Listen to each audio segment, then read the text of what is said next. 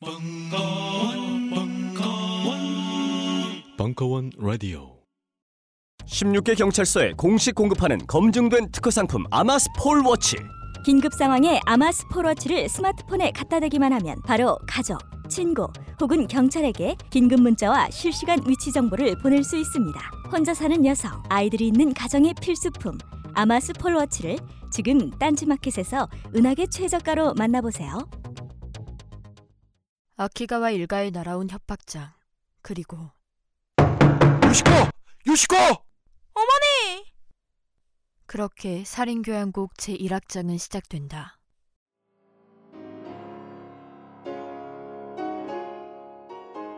아키가와 저택에서 벌어지는 연쇄 살인사건. 용실의 신부, 무서워. 가면 뒤에 감춰진 살인귀를 밝혀라. 동서 미스터리가 선정한 일본 미스터리 소설 백선에 뽑힌 하마오시로의 살인귀, 국내 첫 출간. 천부한정 살인귀는 예스이십사와 딴지 마켓에서 만나보실 수 있습니다. 안녕하세요. 딴지 마켓 조립 피씨 판매 책임자 이경식입니다. 요즘 딴지에 걸려있는 재산이 때문에 나름 유명이 되었는데요. 직접 용산 매장으로 찾아오시는 분들은 먼저 알아봐 주시고, 배달을 갈 때에도 제 얼굴 보고 바로 열어주시더라고요. 요즘 저의 가장 큰 고민이 바로 이겁니다. 저도 사실 용산 용팔이었거든요. 파리를 날리다가도 호구손님 하나 잡아서 눈탱이 치는 그 맛, 그 짜릿한 맛에 용팔이 짓을 하는 건데 제가 요즘 그걸 못하고 있습니다. 정말 아주 그냥 돌아버리겠다니까요. 그래서 결심했습니다. 이왕 이렇게 된 거 정말 정직하게 장사하자. 아니, 정확히는 정직하게 장사할 수밖에 없습니다. 다 알아보시는데 말이죠. 은하계에서 가장 정직하고 가장 에이에스가 믿을 만한 조립 피씨 전문 업체 컴스테이션의 졸라 유명한 이경식이었습니다. 이왕 이렇게 된 거 아예 제 휴대폰도 밝혀버리겠습니다. 공일일 팔구이 오오육팔 전화 주십시오. 제가 직접 받습니다. 감사합니다. 저희 컴스테이션은 조용한 형제들과 함께합니다.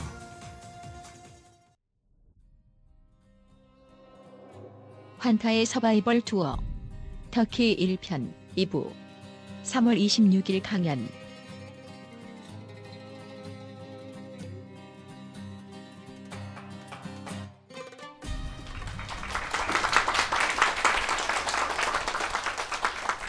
인도 환타의 서바이벌 투어, 그 샥티 주종원 터키를 가다 저 이 부를 시작하도록 하겠습니다. 어, 터키 얘기를 본격적으로 시작하기 전에 첫 여행지도 인도였고 인도에 정착해서 막 그 카페까지 열고 그랬는데 터키는 네. 왜 가시게 된 겁니까?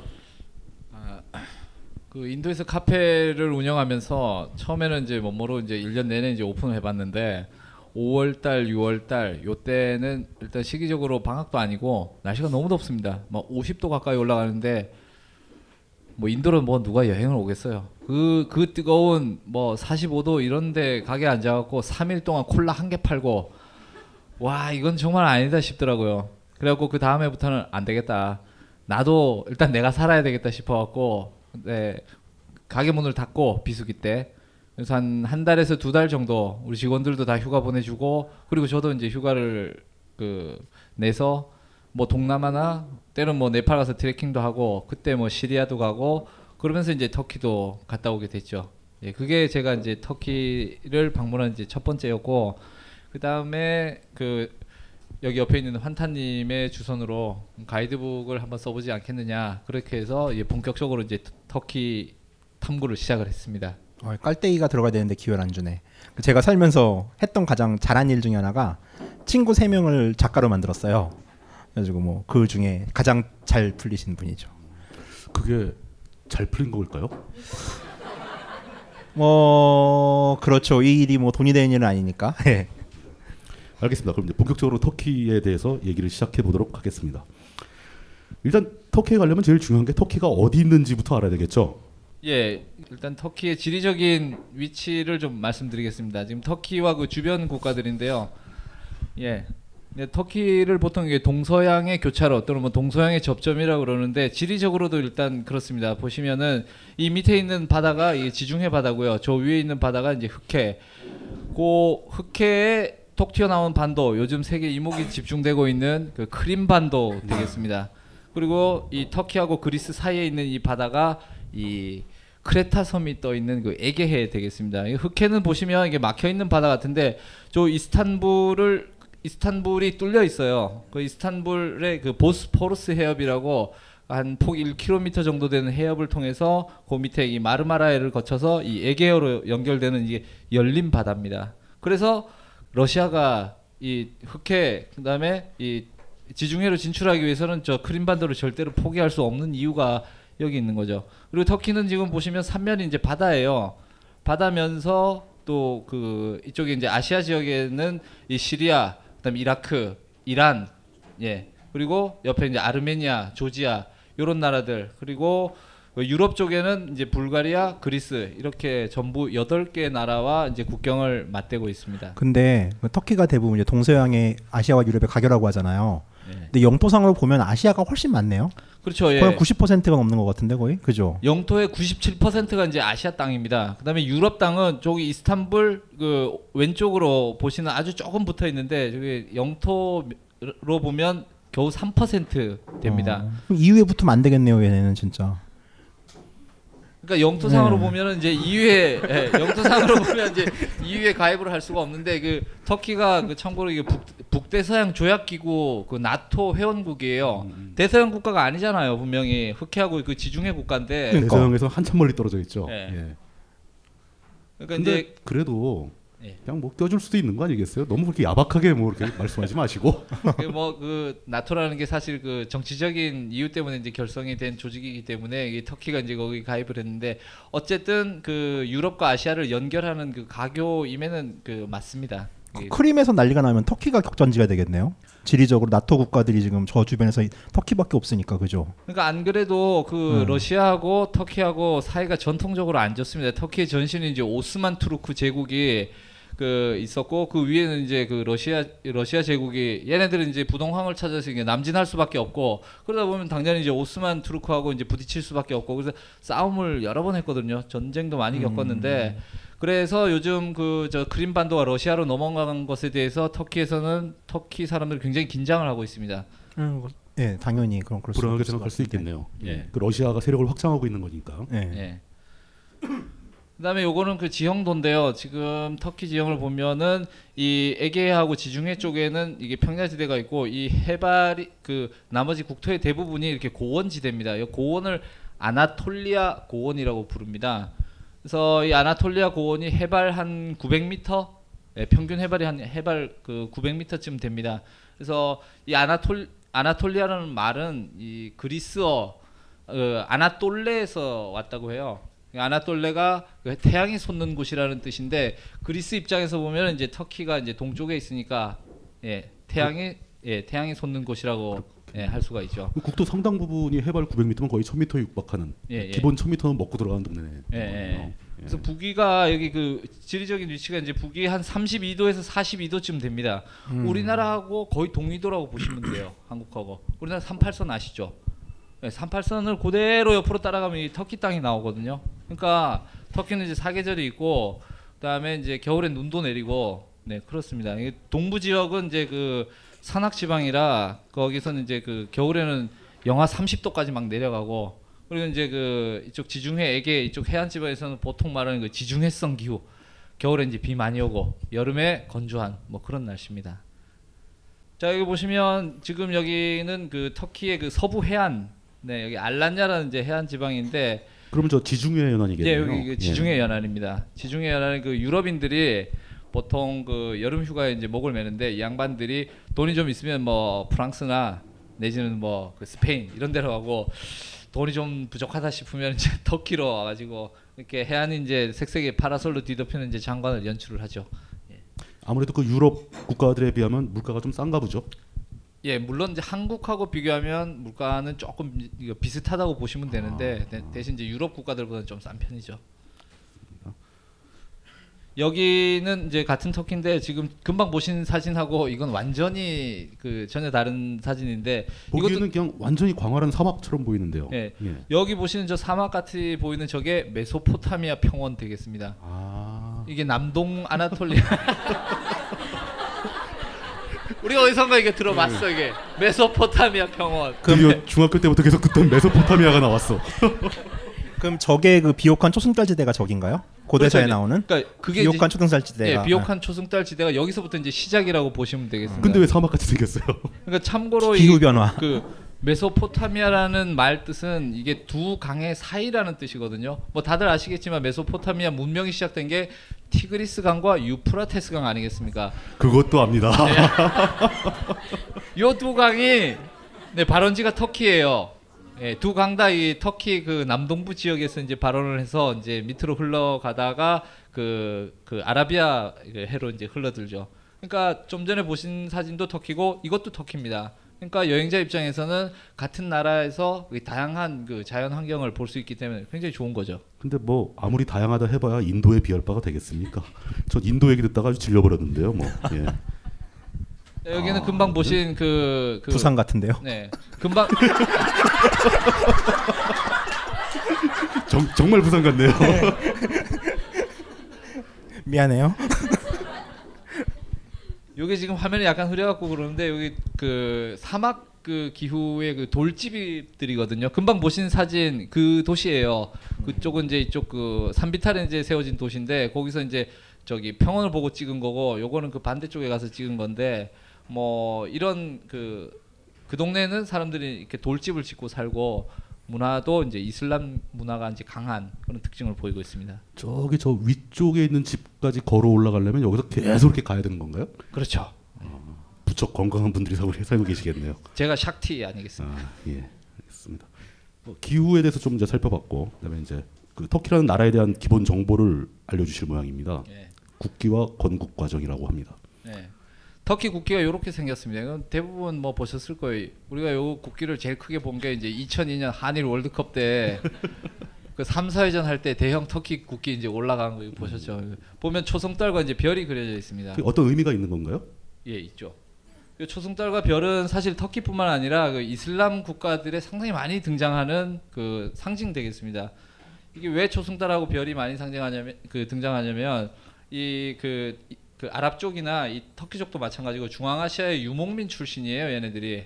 그렇기 때문에 유목민은 항상 이동을 할 수밖에 없는 민족이고 이동할 때 뭘 보고 하냐. 아니, 별자리를 보고 하죠. 그리고 달이 없는 완전히 캄캄한 밤에서 처음으로 떠오르는 달이 처음으로 이제 세상을 이제 비추는 그게 이제 초승달이 되고 그리고 무함마드 무함마드께서 그 신의 계시를 받은 때가 이렇게 별이 있고 이 초승달이 떠오르는 밤이었다고 해요. 그래서 그 이슬람 국가에는 초승달과 별이 많이 등장합니다. 터키도 예외는 아니고요. 근데 터키 같은 경우는 세속주의 국가 아닌가요? 그러니까 이슬람 리퍼블릭까지 제, 종교가 일치된 국가 같은 경우는 저런 경우를 많이 봤는데 터키 같은 경우는 이제 세속주의 국가로 알고 있는데 그래도 종교적인 사인이 국기에 쓸 수 있는지. 그러니까 그게 그 이따가 또 뭐 그 요즘 터키 시사적인 거 얘기할 때 말씀드리겠지만 세속주의 국가긴 합니다. 다만 이제 워낙 오랫동안 그 이슬람의 세례를 받고 지금 현재 그 터키 국민들의 생활 방식이라든가 문화의 거의 전반에 걸쳐서 그 이슬람적인 요소가 강하게 남아있기 때문에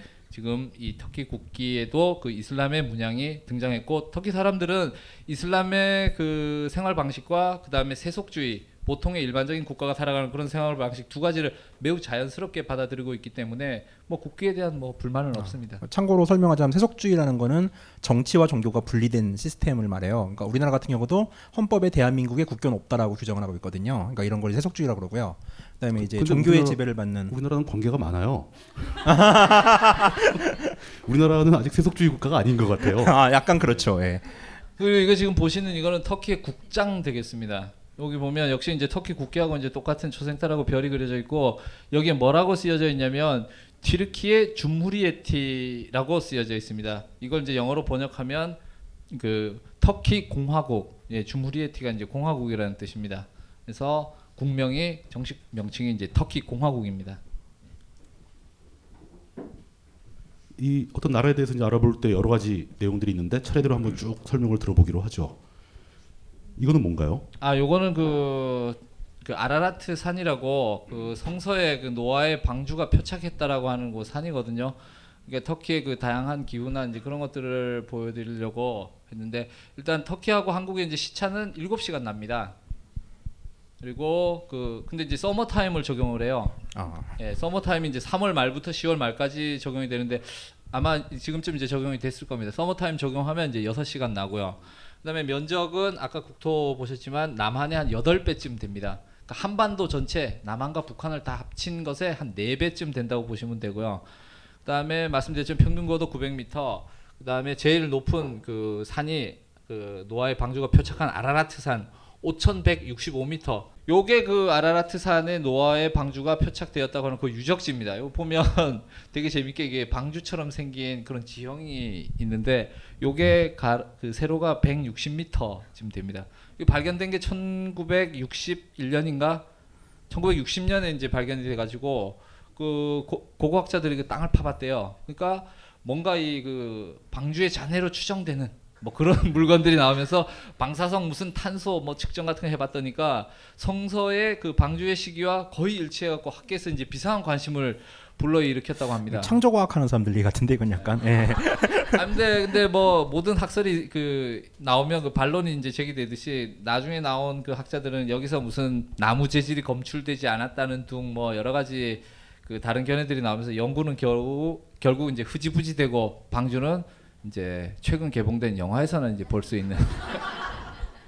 대신 이 지역은 그냥 관광지의 예, 효과를 보고 있겠네요. 예, 그리고 여기 가면은 조그만 박물관도 있어요. 이게 처음에 이제 발견됐을 때 이제 항공 사진이나 학자들의 뭐 견해라든가 그거 이제 그 동네 노인네가 앉아가지고 이제 지키고 계시는데 아무튼 뭐 재미 있습니다. 왜 젊은 사람도 아니고 동네 노인네가 지키고 계십니까? 어, 이분들은 누구십니까? 아 이거는 그 터키 사람들에 대해서 제가 좀 말씀드리려고 그 한 건데 터키 사람들은 이 터키의 역사가 이 중앙아시아 투르크족들이 그 서진 서쪽으로 이제 오면서 지금 현재 이제 터키 땅을 차지하고 앉았기 때문에 인종들이 그 중앙아시아적인 그 특징과 그 다음에 아랍족 그 다음에 그 유럽 사람 이, 이, 이 전체적으로 이제 섞여 있습니다. 이 얼굴 보시면은. 이게 뭐 무슨 그 중앙아시아 사람 같기도 하고 어떻게 보면은 아시아적인 특징이 남아 있기도 하고 그런데 터키에서는 저 일정한 연령이 되어야만 코수염을 기를 수 있는 겁니까? 코수염은 그냥 날 때 기르면 됩니다. 예, 뭐 연령 같은 건 없습니다. 젊은 사람들은 코수염이 없는데 네. 아저씨들만 이렇게 기르고 있죠? 뭐 애들이 코수염 나겠습니까? 얘네들, 그러니까 이 두 어린이들 보면 터키인의 그 특징을 가장 확실하게 이제 볼 수가 있는데 둘 다 터키 애들입니다. 근데 왼쪽에 있는 애는 노랑 머리에 파란 눈이에요. 그 유럽 스타일로. 예, 완전 예. 완전 유럽 스타일이고 오른쪽에 있는 애는 그 까만 머리에 얼굴도 이, 아랍인 같기도 하고. 예, 아랍인이나 이 몽골리안적인 특성을 보이고 있는데 저 머리 하얀 애는 십자군 왔다가 남은 쪽 후손인가요? 진짜 완전히 서양인데 완전히 서양인데 나고 돼가지고 그러니까 예. 독일 왕들 뭐 이런. 어 근데 오른쪽에 있는 그 아이는 굉장히 예쁘네요, 진짜 눈도 예쁘고 마치 저를 보는 듯한 느낌이. 아, 제 어렸을 때를 보는 듯한 느낌이. 예, 요거는 아. 이제 터키 언니들인데 대학생들이거든요. 어. 여성들도 진짜 그 골고루 분포하네요. 네. 예. 그리고 머리에 저기 그 뒤잡아 쓰고 있는 게 저게 이제 헤잡이라고 그러는 건데 그 터키 여성들은 그 이슬람 문화에 따라서 이제 그 생활을 하기 때문에 대부분 머리에 저런 그 두건 같은 것들을 이제 많이 뒤집어 쓰고 다닙니다. 그 제일 오른쪽에 있는 언니는 지금 뭐 선글라스를 끼고 지금 두건을 쓰지 않았는데 그러니까 헤잡을 쓰고 안 쓰고는 이제 개인의 자유예요. 근데 아무래도 서구화가 많이 진행된 이스탄불이나 지중해, 에게해 요런 지방에서는 그 헤잡을 쓰고 다니지 않는 여성의 비율이 높고 음. 상대적으로 이제 좀 보수적인 동부나 남동부 거기가 이제 이란이나 이라크 정통 이슬람 국가하고 또 맞닿아 있기도 하고 그래서 문화적인 차이가 동서가 그러니까 터키를 양분을 했을 때 동쪽과 서쪽이 굉장히 확실하게 이제 드러납니다. 이 아저씨는 완전히 이게 이 아저씨는 이제 아랍 쪽입니다. 딱 보면은 그 이게 무슨 저 식당 같은데요? 네, 그, 예. 그 남동 아나톨리아의 한 도시에 갔다가 이제 식당 주인 아저씨를 찍은 건데 이 아저씨는 완전 그, 그 정통 이슬람 신자, 그러니까 인종도 그렇고, 예, 하고 그 차림새도 그렇고 이게 다양한 이 모두가 터키 사람들입니다. 저 들고 있는 음식은 뭔가요? 저 옥수수예요. 옥수수를 좀 특이하게 요리를 한 것 같아가지고. 아 구운 옥수수를 그 관광지 가면 예. 굉장히 많이 팔아요. 그래서 저 왔다가 이제 오랜만에 외국인 만났고 또 한국에서 왔다가 그러니까 아 한국에서 왔냐고 한국은 뭐 형제의 나라 어쩌고 이제 주워 섬기면서 같이 사진 찍고. 아, 이대목에서 그 저 우리한테도 음. 터키가 한국이 뭐 형제의 나라, 나라라고 막 이렇게 알려져 있는데 저기 현지인들도 한국에 대해서 그렇게 알고 있나요? 사실 저는 터키에 가기 전까지 터키가 한국의 형제의 나라라는 사실을 몰랐습니다. 아니 사실 그리고 이천이 년 한일 아니, 월드컵 맞, 전까지만 해도 저도 터, 몰랐어요 그때까지. 터키가 무슨 여기 멀리 떨어져 있는 나라인 줄 알았지. 뭐 한국의 형제의 나라다. 우리랑 역사적인 관계가 어떻게 되고 육이오 때 파병 이런 거 대부분 몰랐습니다. 근데 터키를 가니까 근데 그쪽에선 분위기가 사뭇 다르더라고요. 그러니까 한국에서 왔다고 하니까 굉장히 반가워하고 자기 할아버지가 이제 참전을 했다. 뭐 동네 아저씨가 한국 갔다 왔다. 음. 그렇게 이야기를 하면서 굉장히 다른 나라 사람들보다 좀 더 특별한 대접을 해준다는 그런 느낌을 많이 받았어요. 좀 부끄럽기도 했어요. 사실 우리는 사실 터키에 대해서 별로 생각도 안 하고 살았는데 좀 미안한 감정도 들고 그러더군요. 음, 저기 기억나는 게 저 저희 동네 그 경기도 수원 근처에 그 의왕에서 수원 넘어가는 그 고개 왼쪽에 보면 그 터키군 참전 기념비가 크게 하나 서 있거든요. 저 어린 어렸을 때 거기 가보고 도대체 왜 뜬금없이 터키 기념비가 여기 서 있을까라는 고민을 했던 기억이 나네요. 예. 터키 그 참전과 그다음에 역사적인 연관성은 조금 이따가 그 국방 얘기하면서 제가 자세히 말씀을 드릴게요. 국방도 해요? 예, 국방? 네. 아시죠? 네. 터키의 언어, 예, 터키 언어는 어떤 뭐 말은 문, 터키도 문자를 따로 쓰는 게 있나요? 어 사실 천구백이십팔 년에 그 문자 개혁을 이뤄냅니다. 그 이전까지는 그, 그 우르드 문자를 썼었는데 그 왜 그 사우디아라비아 국기 같은데 보면 그 무슬림들이 쓰는 희한한 그 글자들이 있잖아요. 그걸 전통적으로 오스만 투르크 제국 시대에 쭉 써오다가 이게 천구백이십팔 년에 문자 개혁을 이뤄내면서 국민들의 그 문자 생활의 불편함을 해소하고자 그때까지 써오던 그 아랍 문자를 버리고 로마자를 차용해가지고 지금 현재 터키어를 로마자로 적고 있습니다. 보면 그 영어를 읽을 줄 아는 사람이면 터키어 읽을 읽는 방식이 매우 쉽습니다. 그냥 발음 나는 대로 읽으시면 되겠습니다. 다만 이제 그 자음과 모음 중에 그 뭐 오 오자 위에 점 두 개 있는 거, 뭐 유자 위에 점 두 개 있는 거, 뭐 요런 거만 이제 약간씩 발음이 다르고 나머지는 그냥 쓰여 있는 대로 읽으면 됩니다. 그 점 두 개 찍는 걸 독일어에서는 그 움라우트라고 그러는데 터키에서도 그렇게 부르나요? 예, 터키에서도 예. 그렇게 부르죠. 음. 그래서 제가 그, 저, 그 터키인하고 그 대화를 하다가 뭐 무슨 요일에 관한 대화를 할 일이 있었는데 이 양반이 저보고 아 그거 그거 프리다이 프리다이 이러는 거예요. 음. 그래서 프리다이가 뭔지 했는데 나중에 알고 이게 프라이데이를 음. 프라이데이를 프리다이로 읽는 거예요. 물론 저기 그 요일을 지칭하는 그런 이야기들 그 단어들은 다 있습니다만 제가 이제 외국인이니까 그 외국인 배려해서 영어로 얘기를 해준다고 하는 걸 이제 프리다이라고 그러더군요. 그냥 그 글자 그대로 읽어버리는 거죠. 예. 그러니까 굉장히 쉽습니다. 터키에 가가지고 글자 모, 그 뭐 뜻은 모르겠지만 기본적인 뭐 뜻만 알면 그 읽는 데는 읽고 나서 이제 이게 무슨 뜻인지만 알면 전혀 여행하는데 불편함이 없습니다. 저건 어떻게 읽어요? 여섯 일곱 번째 아셈 스페셜. 하나 둘 셋 넷. 아, 스페셜은 하나, 어떻게 발음해? 아셈 스페셜. 저건 어떻게 읽어요 그러면? 아젬. 아젬. 네. 스페셜은? 아젬 스페지알. 네, C를 C를 지읒 발음으로 읽습니다. 네. 어, 제가 발견한 특이한 것은 C자 밑에 꼬리 달린 거하고 아, 네. S자 밑에 꼬리 달린 거하고 네. 그게 원래 S자와 C자와 다른 발음이잖아요. 다른 발음이에요. 예. 금방 말씀드린 C자는 이제 지읒 발음인데 C자 밑에 꼬리가 달리면 치읒 발음이 됩니다. 그럼 그러면은 스페지랄인가요? 아셈 스페지랄인가요? 그게? 저 고의적으로 스... 바꿔서 읽고 있고 막. 스페지랄. 아 스페지랄. 어. 그다음에 이제 S자 밑에 그 점이 붙은 거는 그건 쉬 발음이 납니다. 예, 쉬. 쉬 발음으로.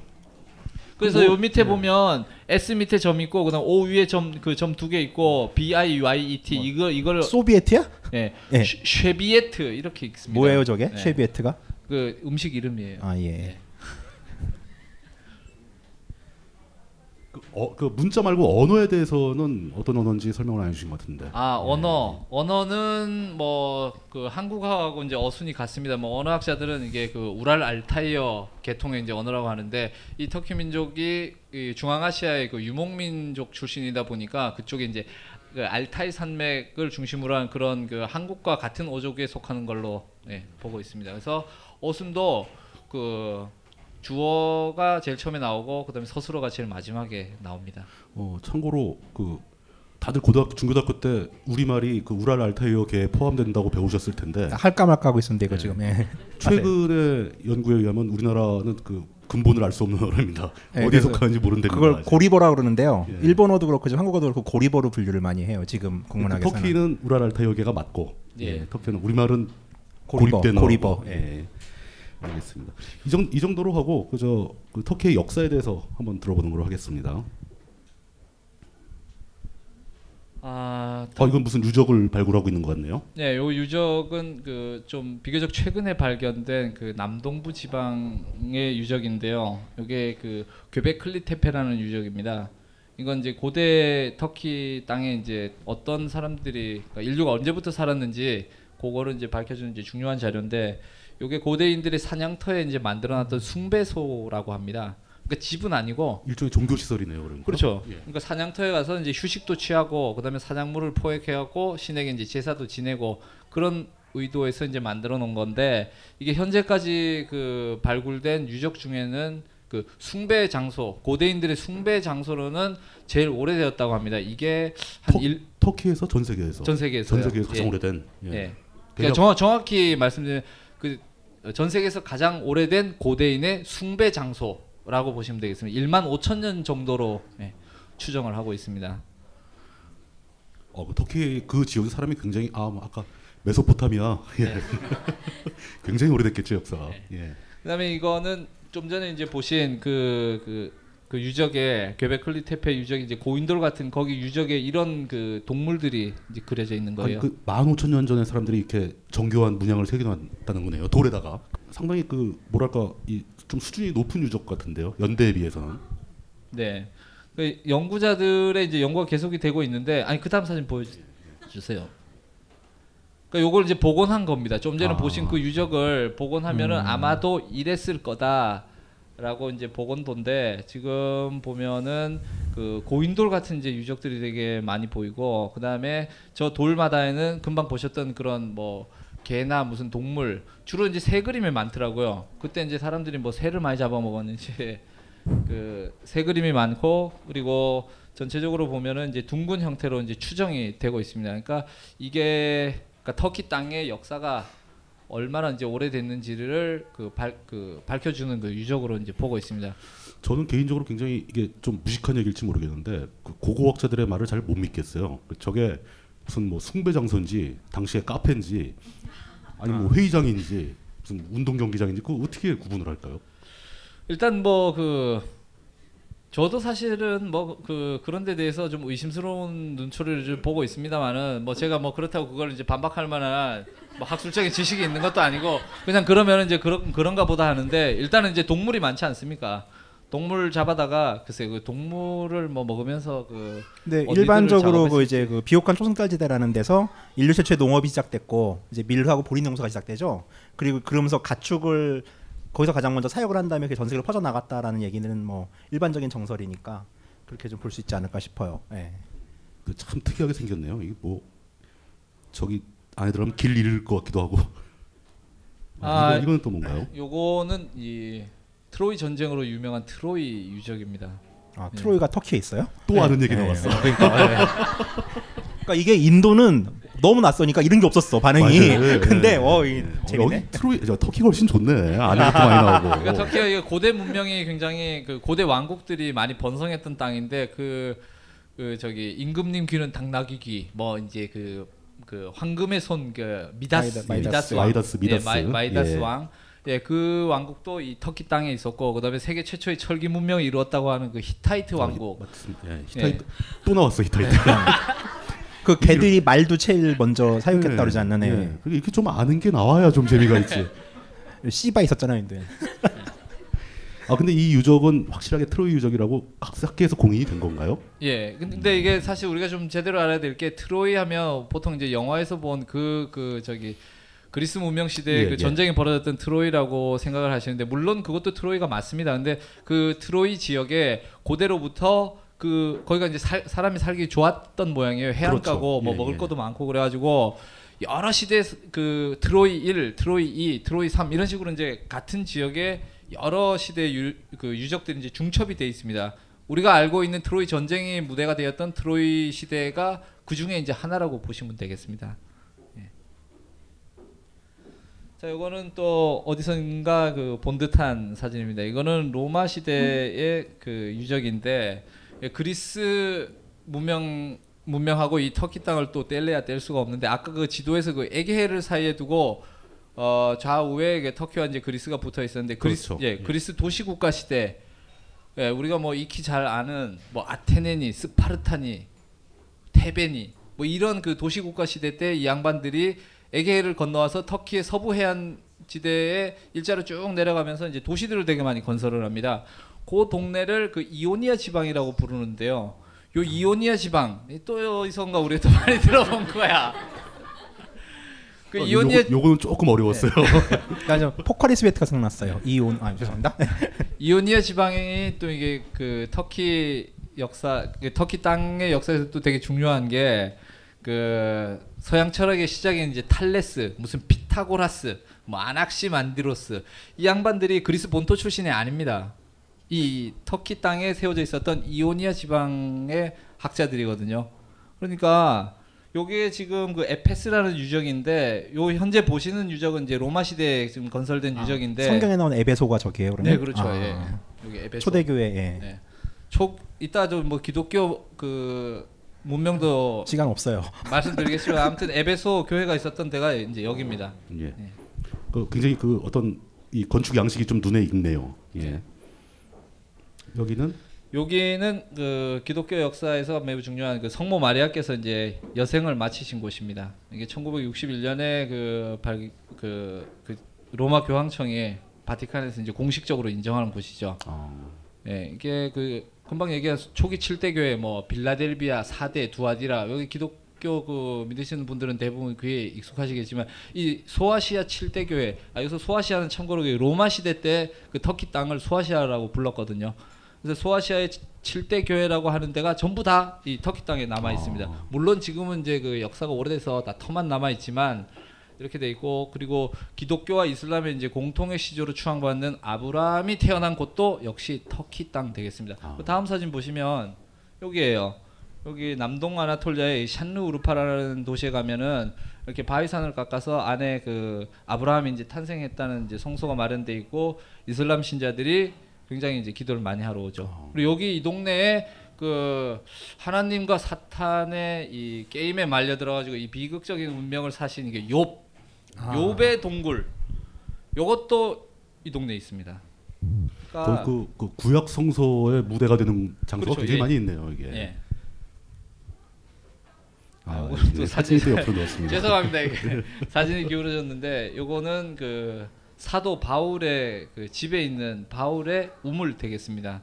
그 초기 이제 기독교 포교에 이제 되게 힘을 썼던 사도 바울. 그다음에 다음 사진 보시면 여기 성 베드로가 사람들을 모아서 그 기도하던 이제 예배소인데, 이 이 예배소에서 기도드리던 사람들을 그 역사상 최초로 크리스찬이라고 불렀다고 합니다. 그래서 크리스찬이라는 그 단어가 처음으로 사용됐던 곳이 예, 터키 땅이고, 그다음에 산타클로스의 이제 기원 전설인 성 니콜라스 이 양반도 역시 터키 땅이고요. 예. 아, 이, 이 사람 저 산타클로스가 아니고 이 사람 이제 서양 의학사에서 되게 중요한 이제 갈레노스라는 양반이에요. 예. 히포크라테스 들어보셨죠? 예. 이 사람은 이게 터키 본토는 아니지만 그 터키 앞바다에 코스라는 섬에서 태어났어요. 그리고 이 갈레노스라는 이 양반은 그 터키 땅 그 베르가마라는 곳에서 출생했고요. 그다음에 뭐 역사의 아버지라 불리는 헤로도토스 이 양반도 역시 터키 출생입니다. 터키는 제가 아는 사람들이 많이 사네요.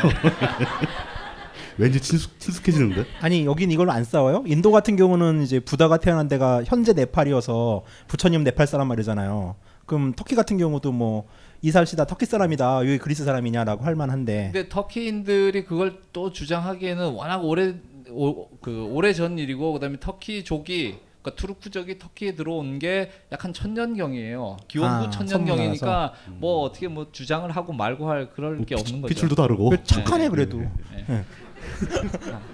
그래도 막 강제로 우기면서 우리 거라고 우길 네. 수 있는데. 자, 지금 보시는 게 이 성 소피아 성당 되겠습니다. 비잔틴 건축의 이제 걸작이라 말하는. 예. 이게 동로마 제국의 수도가 콘스탄티노플이었는데 그게 지금 이스탄불입니다. 그래서 거기 지금 이스탄불에 가면 이 성 소피아 성당을 볼 수가 있습니다. 여기는 한번 가보고 싶네요. 진짜 멋있겠네요. 저기. 음, 터키의 정치에 대해서 이거를 아무튼 제가 지금 그 최대한 축약해서 빨리 설명을 주셔야 됩니다. 네, 예. 역사에 대해서 좀 말씀을 드렸는데 이 이래저래 그 고대에서부터 뭐 구약 성서의 무대고 이런 터키 땅의 역사를 빼고서는 서양사를 제대로 기술할 수가 없을 정도로 중요한 곳입니다. 예. 그 서양 역사의 거의 그 기초가 되는 내용이 여기 터키에 다 몰려 있네요. 그렇죠. 예. 예.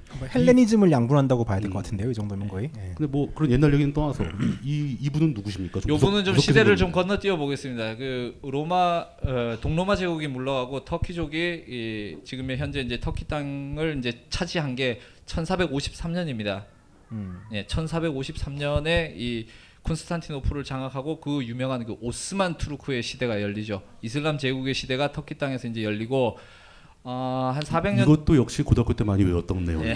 예. 예. 사백 년 정도 지속이 되어 오다가 이제 근대에 들어서 어, 터키가 제일 차 세계 대전 때 그 독일 편에 섰다가 이제 패전국의 멍에를 쓰면서 나라가 완전히 작살이 날 위기에 처했습니다. 터키 본토마저 이제 연합국이 이제 분할될 위기에 처했는데 그때 짜잔 하고 나타난 오빠가 바로 지금 보신 이 오빠입니다. 요 양반이 그 이름은 이제 아타튀르크라는 사람인데 이 사람이 이제 군인 출신으로 터키 군을 이끌고 그 침략군들을 격퇴해서 그, 어, 여기 터키 본토를 사수해낸 그 구국의 영웅이네요. 예, 구국의 예. 영웅이자 또 이 터키 공화국을 창립을 하고 초대 대통령에 취임해서 아까 말씀드렸던 문자 개혁 이 오빠가 이루어내고 그다음에 그때까지 없었던 여성 참정권 부여. 이승만하고는 다르네요, 확실히. 일단, 일단 생긴 게 좀 달라.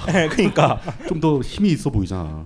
그럼 이제 어, 예, 요거 예 아니 아니 그 다음 거 되나요? 예. 예. 아무튼 이, 이분이 굉장한 그 개혁 여기가 그분 사는 집인가요? 국회. 예, 지금 사는 집입니다. 이거 이거 보면 그 국회 의사당 같이 생겼는데 아니에요, 이거 무덤이에요. 좀 좀 아. 전에 본 그 오빠. 이게 무덤이에요? 예, 이게 무덤이에요. 농담 난 농담을 한 건데. 여기 지금 그 터키의 수도 앙카라에 있는 지금도 그, 그분이 굉장한 지지를 받고 있는 모양입니다. 이렇게 크게 시설을 해줄 정도면 예, 금방 그 환타님이 말씀하셨던 그 이승만으로 완전히 딴판이라고 그러는데 진짜 딴판 맞거든요. 이 사람은 결혼도 그 첫 번째 부인하고 이제 사별을 한 다음에 그다음에 이제 결혼도 안 하고 그냥 평생 국가를 위해서 이제 헌신하고 이제 봉사하다가 이렇게 갔어요. 그러니까 터키 사람들은 아타튀르크, 아니 금방 보신 그분이 이제 아타튀르크라는 분인데 이 양반이 없었으면 우리가 없었다. 거의 뭐 신앙에 가까운 이제 믿음을 가지고 있죠. 그리고 외국의 이제 국가 원수가 터키를 방문하면 제일 먼저 이제 참배하는 데가 바로 여기 아타튀르크 영묘 되겠습니다. 그리고 어, 터키 여행 다니면서 그 아타튀르크 사진을 제일 많이 보게 돼요. 무슨 식당이나 관공서는 말할 것도 없고 식당이나 가정집에서도 자발적으로 이게 사람들이 이제 그 사진을 많이 걸어놓죠. 요거는 터키 공화국 창건일 때 그 기념하느라고 이스탄불 시내에 이렇게 대형 걸개 그림을 이제 걸어놓은 겁니다. 그럼 그, 그 어떤 한 사람 특정한 한 사람에 대한 지지, 지지율이 그렇게 높다면은 내부적으로는 정치적으로 이렇게 크게 뭐 충돌이 벌어지거나 그러진 않겠네요. 그러니까 이분은 그 모든 것에서 예외입니다.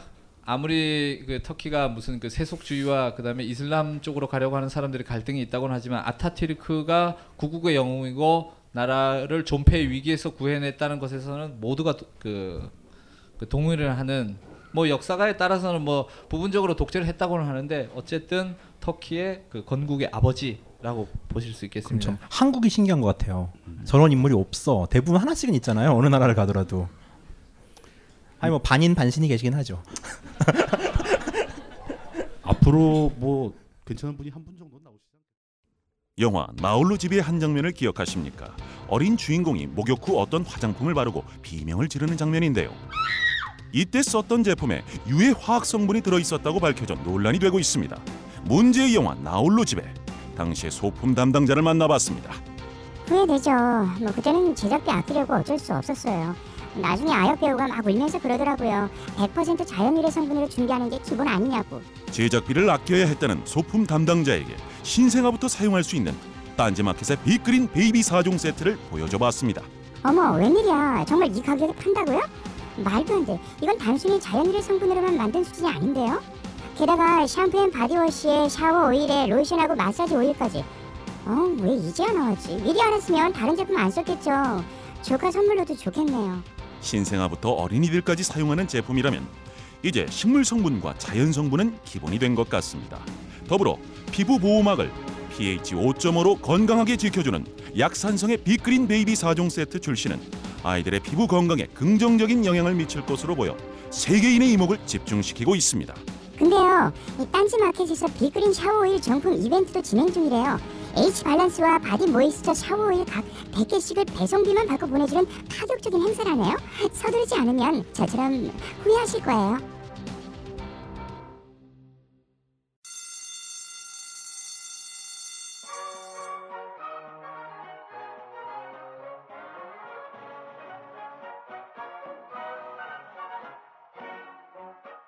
오늘도 힘차게 매일매일 활기찬 당신의 아침을 책임질 손안의 킹스베리, 중세 왕과 귀족들만 먹었다는 아로니아와 함께 발기찬 하루를 시작하십시오. 백 퍼센트 폴란드산 아로니아 열매 농축과즙 평산네이처 평산 아로니아 진.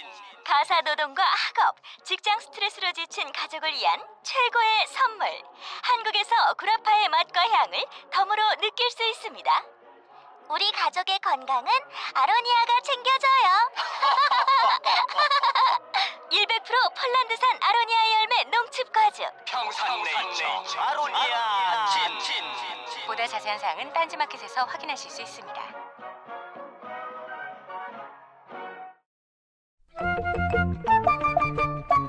황상민의 집단 상담소의 핵심 더블유 피 아이.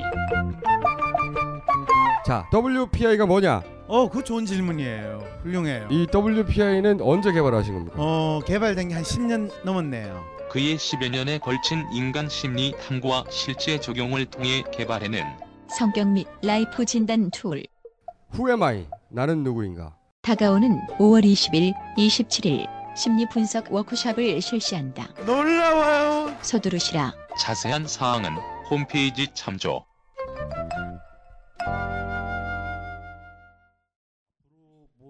괜찮은 분이 한 분 정도 나오시지 않겠습니까? 예, 저 석, 터키에 세계 문화유산이 많다라는 얘기를 사실은 터키에 지금 세계 문화유산은 열한 개가 있습니다. 금방 그 역사 보시면서 터키에 뭐 되게 중요한 게 많구나 싶은 걸 느끼셨을 텐데 터키 전역에 산재한 유적의 양과 질을 따져보면 사실은 되게 좀 부족하다 싶을 정도인데 아무튼 뭐 지금 지자체에서 다 세계 문화유산을 굉장히 많이 신청하고 있어서 앞으로는 이제 좀 더 늘어날 전망인데 사진을 보면서 간단하게 설명을 드리겠습니다. 이거는 금방 보셨 그 아까 그 동로마 제국, 비잔틴 제국의 건축의 걸작이라고 말씀드린 그 아야 소피아 성당과 이쪽 오른쪽에 있는 저건 뭐냐면 오스만 투르크가 전성기 때 만들었던 술탄 아흐메트 일 세의 자미라는 겁니다. 이슬람 사원이죠. 보통 우리가 모스크라고 불리는 요게 그러니까 하나는 그 기독교 문명의 결정판, 다른 하나는 이 이슬람 문명의 결정판이라고 보셔도 무방합니다. 이게 그 두 개가 이렇게 붙어 있는 거예요? 이게 한 백 미터 사이로 이렇게 붙어 있습니다. 야, 그리고 요거는 아, 이제 이거. 음, 음. 엽서 같은 데서 많이 보셨을 거예요. 이제 카파도키아라는 곳입니다. 어, 뭐 버섯바위들이 이렇게 솟아 있고 무슨 신은 정말 최고의 조각가라는 그런 찬사를 듣고 있는 카파도키아에 가시면 저렇게 그 벌룬 투어를 하실 수 있고 정말 지상에서 보기가 매우 힘든 그런 자연 환경을 갖고 있죠. 작년에 하나 떨어졌죠. 열기구. 예, 열기구 하나 떨어져가지고서. 예. 아니 제 역할이에요 이게. 열기구 어떻게 떨어지지? 그 떨어진 몇 명 죽나요? 그러니까 사실 그 모험 레포츠는 뭐 다 그 이게 사실 뭐 터키이기 때문에 떨어졌다기보다는 뭐 인도 인도니까 떨어졌다 그러는데. 그러니까 터키니까 떨어졌다기보다는 뭐 열기구가 떨어지는 것은 뭐 하늘의, 하늘의 뜻? 뜻이겠죠. 뭐 어떻게 하겠습니까?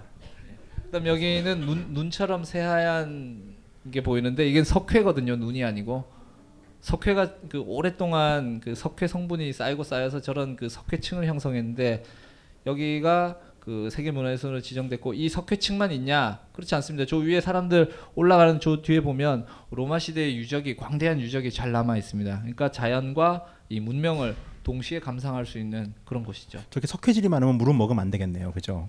그러니까 그 다 생수 사 먹습니다. 아 예. 그 저 먹으면 안 돼요. 먹으면 안 되는 것도 그렇지만 머리 감아도 안 될 것 같은데요. 어, 그죠. 뻣뻣해지죠, 진짜. 네. 네. 요거는 그 중세 오스만 제국 시대에 이제 가옥이 잘 남아 있는 곳입니다. 아, 이 중세 때부터 남아 있던 거예요? 예, 요게 이제 건물 나이가 대체로 삼백 년 이상쯤 된. 아, 저때 삼 층 집이 가능했다는 얘기잖아요, 저게. 되게, 되게 좋아 아, 보이는데. 건축술이 예. 대단한 건데. 예. 여기 보, 보시면 그 여기 발코니 튀어나와 있는데, 예, 예. 예, 저게 예. 그 오스만 그 전통 건축의 이제 특징이에요. 이제 뭐 무슨 그 그 아파트 발코니 확장하듯이 저렇게 그 집을 일부를 그 바깥으로 이제 돌출시켜가지고 그 바깥에 이제 풍경도 즐기고 내부 공간도 더 활용하고. 그럼 저건 저 마을이 유네스코 문화유산인 거예요? 그렇죠. 예, 저 아. 마을 이 마을 자체가 세계 문화유산인데. 이름이 뭐예요? 사프란 볼루라는 아. 곳입니다. 자, 이거는 그 해발 어, 해발 이천 미터쯤 되는 그 산 위에. 그 정상에 만들어 놓은 고대 시대의 그 유적입니다. 콤마게네 왕국이라는 그 기원전 한 삼백 년경쯤 되는 그 유적인데, 여기 그 돌조각 그 꽃갈콘 같은 모자 쓴 이 오빠가 그, 그 신이 되고자 했던 그 안티오쿠스 일 세라는 오빠입니다. 이게 지가 자기 용묘를 거대한 용묘를 이제 조성을 해 놓고요. 저 위에 보이는 봉분, 저게 그 산 꼭대기 정상이 아니라 사람이 인공적으로 조성한 거대한 봉분입니다. 그 일종의 아, 저게 그 경주에 있는 것 같은 왕릉이다. 그렇죠. 예, 예. 이게 실제 사이즈는 얼마나 되는 겁니까? 요게 사람 키보다 이 머리 두상 부분인데 이게 사람 키보다 한 사람 키의 한 일 점 오 배 정도 됩니다. 한 이 점 오 미, 이 점 오에서 뭐 예, 예. 삼 미터 정도 이내. 그럼 저게 옛날에 몸도 있었는데 지금 그러니까 몸만 잘린 거예요? 몸체가 몸체가 다 있었는데 지진이나 뭐 그런 것들 때문에 무너지고 이제 머리가만 이제 굴러다니고. 음, 다 있었은 거예요. 반지의 제왕 같은 바위들 바위들이 어. 다 몸체라고 보시면 되겠습니다. 마치 저 무슨 그 반지의 제왕 네, 반지의 제왕 예. 나올 만한 그런 석상들이네요. 요거는 터키의 시골 마을에 있는 음, 그 희한하네. 조그만한 그 자미, 그 이슬람 음. 이제 기도서인데요. 그 다음 사진 보시면 요 자미의 조각이 매우 아름답습니다. 이게 돌로 깎은 조각입니다. 돌 이게 돌이라고요? 이게, 이게 돌이에요. 예, 돌을 저렇게 깎아갖고 조각하시는 분들은 여기 가면 환장하죠. 어떻게 아니, 이렇게 깎았는지. 돌 재질이 그러니까 이렇게 오랫동안 남아 있는 거 보면 돌이 약한 돌이 아닌 것 같은데. 그렇죠. 예. 저렇게 정교하게 가공을 하네요. 그러니까 보시면 그 다 꽃무늬예요. 이슬람 그 건축이나 조각의 특징이 사람 뭐 그 인물이나 동물의 형상을 그 예, 형상화 넣으면 안 되죠. 예, 예. 형상화하지 못하게 돼 있기 때문에 이런 꽃무늬 조각을 했는데 가 보면 정말 뭐 좀 거짓말 좀 보태면 음, 심장이 멎을 정도의 아름다움을 굉장하네요, 이건 뽐내고 진짜. 있습니다. 예. 가기가 좀 힘들어요. 여기 워낙 촌구석이라. 대신에 가보면 그 관광객들이 없기 때문에 정말 좋죠. 어, 진짜 멋있겠네요. 예. 예. 어, 이거 무슨 경기장 같은 건데요? 예, 요거는 예. 그, 그 리키아 지방이라고 고대 그 로마 시대에 있었던 그 한 지방인데 그 원형극장이 잘 남아 있고요. 그 로마 그리스 문명 연구하시는 분들이 제일 많이 가는 데가 터키입니다. 음. 그럼 저것도 로마 때 만든 원형 극장인 예, 거예요? 예, 어. 예, 그렇죠. 그러니까 일종의 그 로마 문명의 원형이 그대로 잘 남아 있다는 뜻이겠네요. 네. 예. 그러니까 양차 대전을 세계 대전을 겪으면서 이제 그리스나 로마, 그 이탈리아에서는 저런 유적들이 그렇죠. 많이 사라졌는데 예, 파괴되고 없어졌는데 예, 터키는 저런 유적들이 굉장히 잘 남아 있죠. 시리아도 저런 거 하나 있잖아요. 콜로세움 같은 거. 시리아, 예, 예 원형 경기장. 예. 예, 팔미라 유적이라고 예. 거기에는 이제 남아 있죠. 아, 이거 무슨 터 같은데요? 예, 여기는 그 아까 말씀드렸던 그 히타이트 왕국의 아. 수도입니다. 하투샤라는 도시였는데 이게 지금 대신전 터입니다. 요게 보시는 것이. 히타이트 하면 그 세계 최초로 철기 문명을 예, 예, 예. 만들었다는 예. 고등학교 때 배운 기억이 나는. 예, 요거는 이제 트로이 목마 아까 보셨죠? 그 트로이. 근데 이, 여기 보시는 이 목마 얘는 뭐 세계 무사유산이 아니고 이건 그냥 그 트로이의 목마 그 전설이 있으니까 이쪽 지자체에서 이제 만들어 놓은 거고. 그러니까 최근에 만들었겠죠? 이거 예, 그렇죠. 예. 요거는 오래된 유적이 아닌데 아무튼 그 사람들이 가면 이제 그 트로이에 다녀왔다는 그 증명 사진으로 요 목마 앞에서 다 사진을 찍죠. 근데 이 목마의 디자인은 그 저 예전에 그 브래드 피트 나왔던 영화 트로이에 나온 디자인하고 유사하네요. 약간 영화. 그걸 저기. 보고 만든 것 같은데. 거의 비슷합니다. 예. 예. 요거는 그 자미인데요. 그 이슬람 그 사원입니다. 그게 그 에디르네라는 지역에 있는 셀리미의 자미라는 자미인데 요거 자미를 건축한 분이 미마르 시난이라고 터키인들이 그 추앙에 맞지 않는 이 건축의 아버지라고 할 수 있는 분이 지은 건데 그 자기가 생전에 지었던 그 터키 건축의 최고를 꼽으라면 이걸 꼽았다고 해요. 그래서 이것도 지금 세계 문화유산. 요건 비교적 좀 최근에 선정이 됐습니다. 근데 그 어떤 그 일관된 특징이 있네요. 네 개씩 그 기둥 세우고 뭐 이래가지고. 여기는 또 아 이게 참 그 아까 그 사진 순서가 좀 잘못됐는데 예, 이게 예. 트로이 유적. 아, 트로이 유적. 예. 예, 예. 음. 그다음에 이거는 세계 그 무형문화유산으로 된 그 이슬람의 선무 되겠습니다. 이게 종교적인 춤이거든요. 이거는 뭐 방송이나 이런 데서 많이 보셨겠죠. 네. 이렇게 빙글빙글 돌면 돌면서 추는 네, 춤. 메블라나 음. 댄스라고 그러는데 이, 이 동그란 모자 쓰고. 네. 예. 터키의 경제와 국방까지 다루시려고. 아 이거는 예. 경제는 네. 저기 아주 간단하게 그 말씀을 드리고 넘어갈게요. 어 이분이 그분인가요? 네 이분이 그 이십 원짜리가 아까 보신 네. 그 아타튀르크. 네. 아, 그래도 모든 돈이 네. 같은 사람인가요? 네, 네. 인도하고 아. 똑같이. 그래도 얼굴 모양은 좀 다르게 그렇네 여기는 성의가 있네. 그 각도가 얼짱 각도가 조금씩 네. 다르네요. 일 인당 지디피가 세계 육십이 위. 참고로 한국은 삼십사 위고요. 그다음에 이천십이 년에 한국과 그 에프티에이가 정식으로 체결이 됐고 천구백오십칠 년에 정식 수교가 이루어졌고 그 이후에 이천오 년에 노무현 대통령이 처음 방, 그 터키를 방문했고 그다음에 이천십이 년에 이명박이 방문을 했습니다. 음. 왜요? 아니 왜 왜 이명박한테 대통령을 안 붙이는 거예요? 아 오타가 났습니다 이게 제가 원고를 쓰다 보니. 자, 죄송합니다. 아니 원고도 이렇게 돼 있어요 지금. 노무현 대통령 이명박 방문.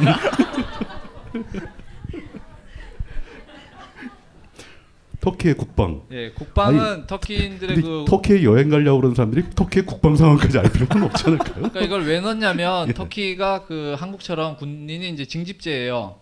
요거 잘 모르시는 분들이 많아요. 예, 징병제. 네. 그래서 네. 지금 이거는 그 끌려가는 애들 그 이병 열차 앞에서 예, 군인 군인 가는 그러니까 군대 가는 날인데 온 동네 사람들이 다 나와서 저렇게 이제 축하를 해주고 그리고 터키 남자들은 군대 가는 걸 굉장히 자랑스럽게 여깁니다. 어떤 성인이 됐다고 생각하고 아까 그 보셨던 그 아타튀르크 그 오빠가 이제 군인 출신이었기 때문에 그 오빠가 거의 그 터키 남자들의 표상이에요. 강인함, 카리스마, 남자로서 이제 갖춰야 될 것들을 다 갖췄다고 아니, 그 보는 거고. 방위 갈 때 자랑스럽지 않았어요? 방위는 그 영내 대기만 빼면 뭐 자랑스러웠죠. 이제 퇴근을 하니까. 몇 년 가요 여기는 그럼? 여기는 십오 개월 복무 기간인데 되게 재밌는 게 대학생들은 또 오 개월로 이제 단축을 해줍니다. 아, 네. 어 좋은데.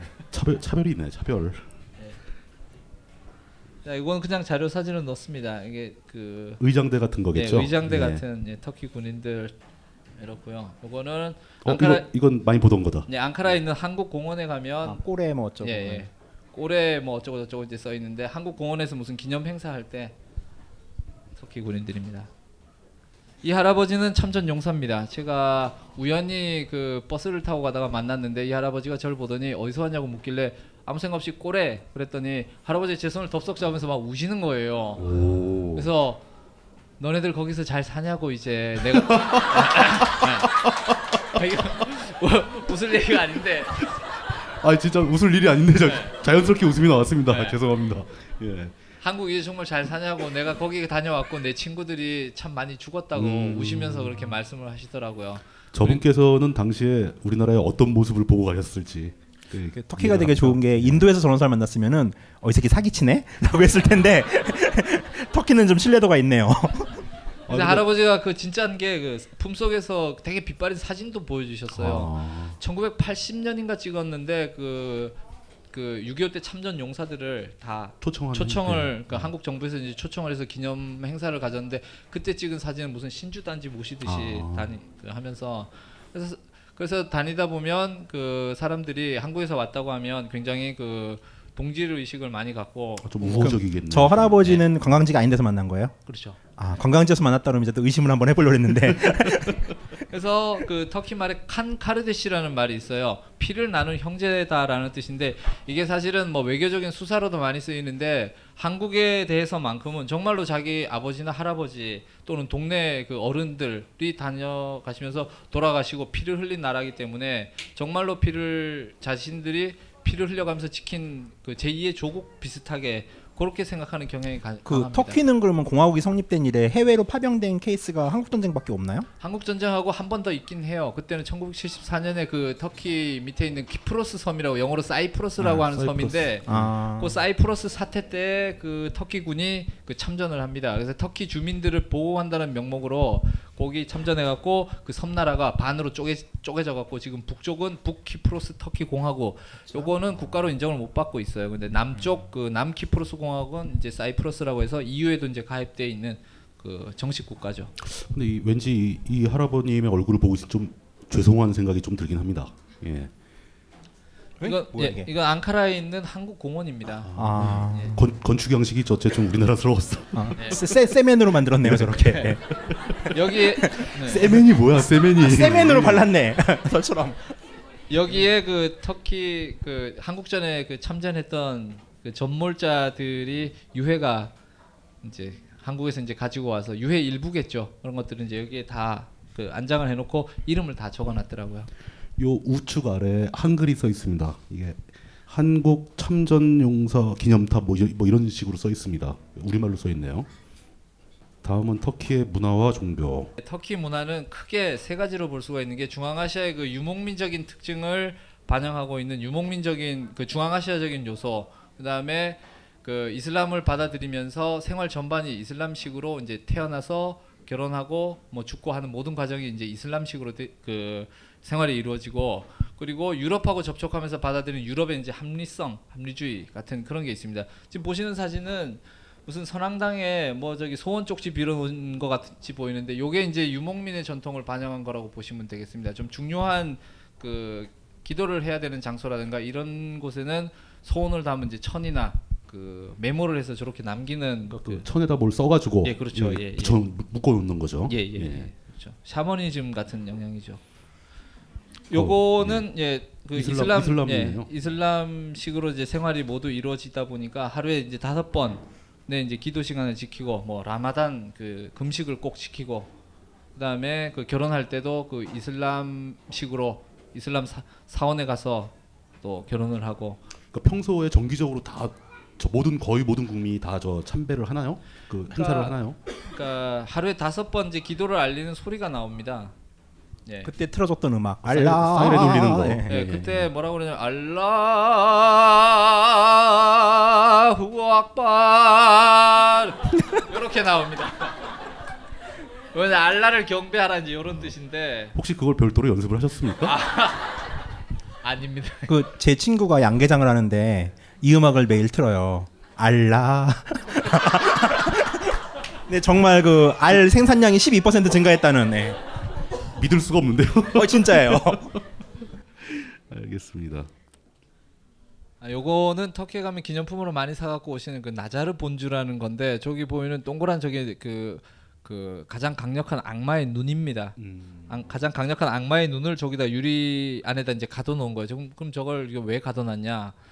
저거를 이슬, 그 터키 분들이 집집마다 대부분 하나씩 걸어놓고 어떤 분들은 몸에 지니고 다니시기도 합니다. 그래서 가장 악마 중에서는 이제 왕초 악마가 여기 있으니까 그 쪼잔한 이게 잡스러운 쉐이들, 잡스러운 악마들은 아. 오다가 아 우리 왕초가 있구나 하고 이제 다 도망가게 된다는 뭐 그런 의미로 일종의 부적처럼 다 가지고 다닙니다. 그, 이, 이것도 샤머니즘 영향이죠. 그 매기통하는 샤머니즘이 있었던 것 같기도 네, 그렇죠, 하고요. 예. 뭐 처용 그림을 그려 붙여놓는다거나 이런 거. 예, 그렇죠. 그거랑 좀 비슷하다고 거나? 보시면 되겠습니다. 예. 이슬람 문화하고는 상관없는 음, 음. 그 샤머니즘에 가까운 예, 예. 유목민적인 문화죠.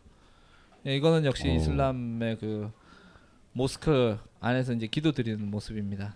근데 기도 드리는 장면이 약간 이건 좀 불성실해 보이는데요. 막 삐딱하게 앉아 있기도 하고. 아, 그 기도 시간만 그 사람들이 이 그 기도소에 가는 게 아니고 그 평소에도 사람들이 저기서 이제 모여서 기도도 하고 또 쉬어가기도 하고 일종의 이제 문화 공간이나 사교 공간으로도 이게 활용이 됩니다. 그렇군요. 예. 네, 요거는 이스탄불에 있는 돌마바흐치 궁전이라는 궁전인데 이게 십구 세기 중반에 지어졌고요. 이게 어떻게 보면은 거의 뭐 무슨 유럽 중세 궁전 같은데 이게 베르사유 궁전을 모델로 아. 예, 지었다고 합니다. 그래서 이런 그 이 이스탄불이나 지중해에게 이 서부 지역에서는 사람들이 물론 이슬람적으로 이제 생활을 하긴 하지만 그 서구의 이제 합리적인 그런 그 생활 습관을 받아들여 가지고 그러니까 그 유럽 유럽 문화의 영, 영향을 굉장히 많이 받은 게 사실이네요. 예. 예. 자, 요거는 그 어디 터미널에서 찍은 건데 터미널에서 기도 시간이 되니까 사람들이 한 곳에 모여서 저렇게 단체로 기도를 하는 거예요. 이 사람들 그냥 평범한 사람들이고요. 지나가던 사람들이 모여서. 그렇죠. 예, 예, 예. 보통 이제 터미널 뭐 운전 기사나 차장 이제 이런 분들인데 그 직장이나 일터에서 이렇게 종교 그 기도소를 따로 만들어 놓은 데가 많습니다. 물론 근데 이 다섯 번의 기도를 반드시 직, 꼭 지켜야 되는 건 아닙니다. 자기, 지킬 수 있으면 지킨다. 예, 지킬 수 있으면 예. 지키고 대신에. 뭐 관광지 같은 데서도 음악을 막 시끄럽게 틀어놓다가도 이렇게 좀 전에 그 알라 이거, 나, 이거 나오면 음악 소리 좀 줄이고 좀, 좀 조심하는 경향을 음. 볼 수가 있죠. 이거 남동부 지방의 이제 여성들의 옷차림인데 네, 아까 사진들보다 굉장히 보수적인 예, 굉장히 지방이네요. 보수적인. 네. 이게 남동부 뭐 여러 번 이야기 나오지만 이게 그 지리적으로 이제 이란, 이라크 같은 나라가 이제 붙어 있으니까 네 그렇습니다. 아 이거는 완전히 그 어디 유럽의 모습인데. 어 이건 완전히 서구화된. 예, 이게 예, 이제 거리네요. 그 지중해의 이제 도시에 그 보드룸이라는 도시에서 찍은 건데, 그러니까 금방 보신 그 보수적인 그 이슬람 문화 이런 모습과 예. 이런 모습이 근처에서 공존하고 있는. 예, 예, 예. 그렇죠. 예. 이 라마단과 쿠르반 얘기부터를 다음 편으로 미뤄야 될 것 같은 분위기입니다. 지금 어 저희 시간 조절을 잘못한 저희 책임이 크고요. 근데 그 대신에 늦기 그 시작했어요, 우선 우리가 내용을. 이렇게 뭐 건너뛸 수는 없으니까 터키 얘기할 때 꼭 필요한 얘기니까 다음에 앞부분의 시간을 더 할애해서라도 그 오늘 못다한 얘기를 다 보충해드릴 것을 약속드리면서 사월 십칠일에 다시 뵙고 오늘 못다한 얘기도 마저 드리고 그다음에 그 터키에 대해서 좀 더 자세한 얘기를 들고 찾아뵐 것을 약속드리면서 여기서 마치도록 하겠습니다. 오늘 나오셔서 감사합니다. 네, 고맙습니다. 수고하셨습니다. 네, 감사합니다.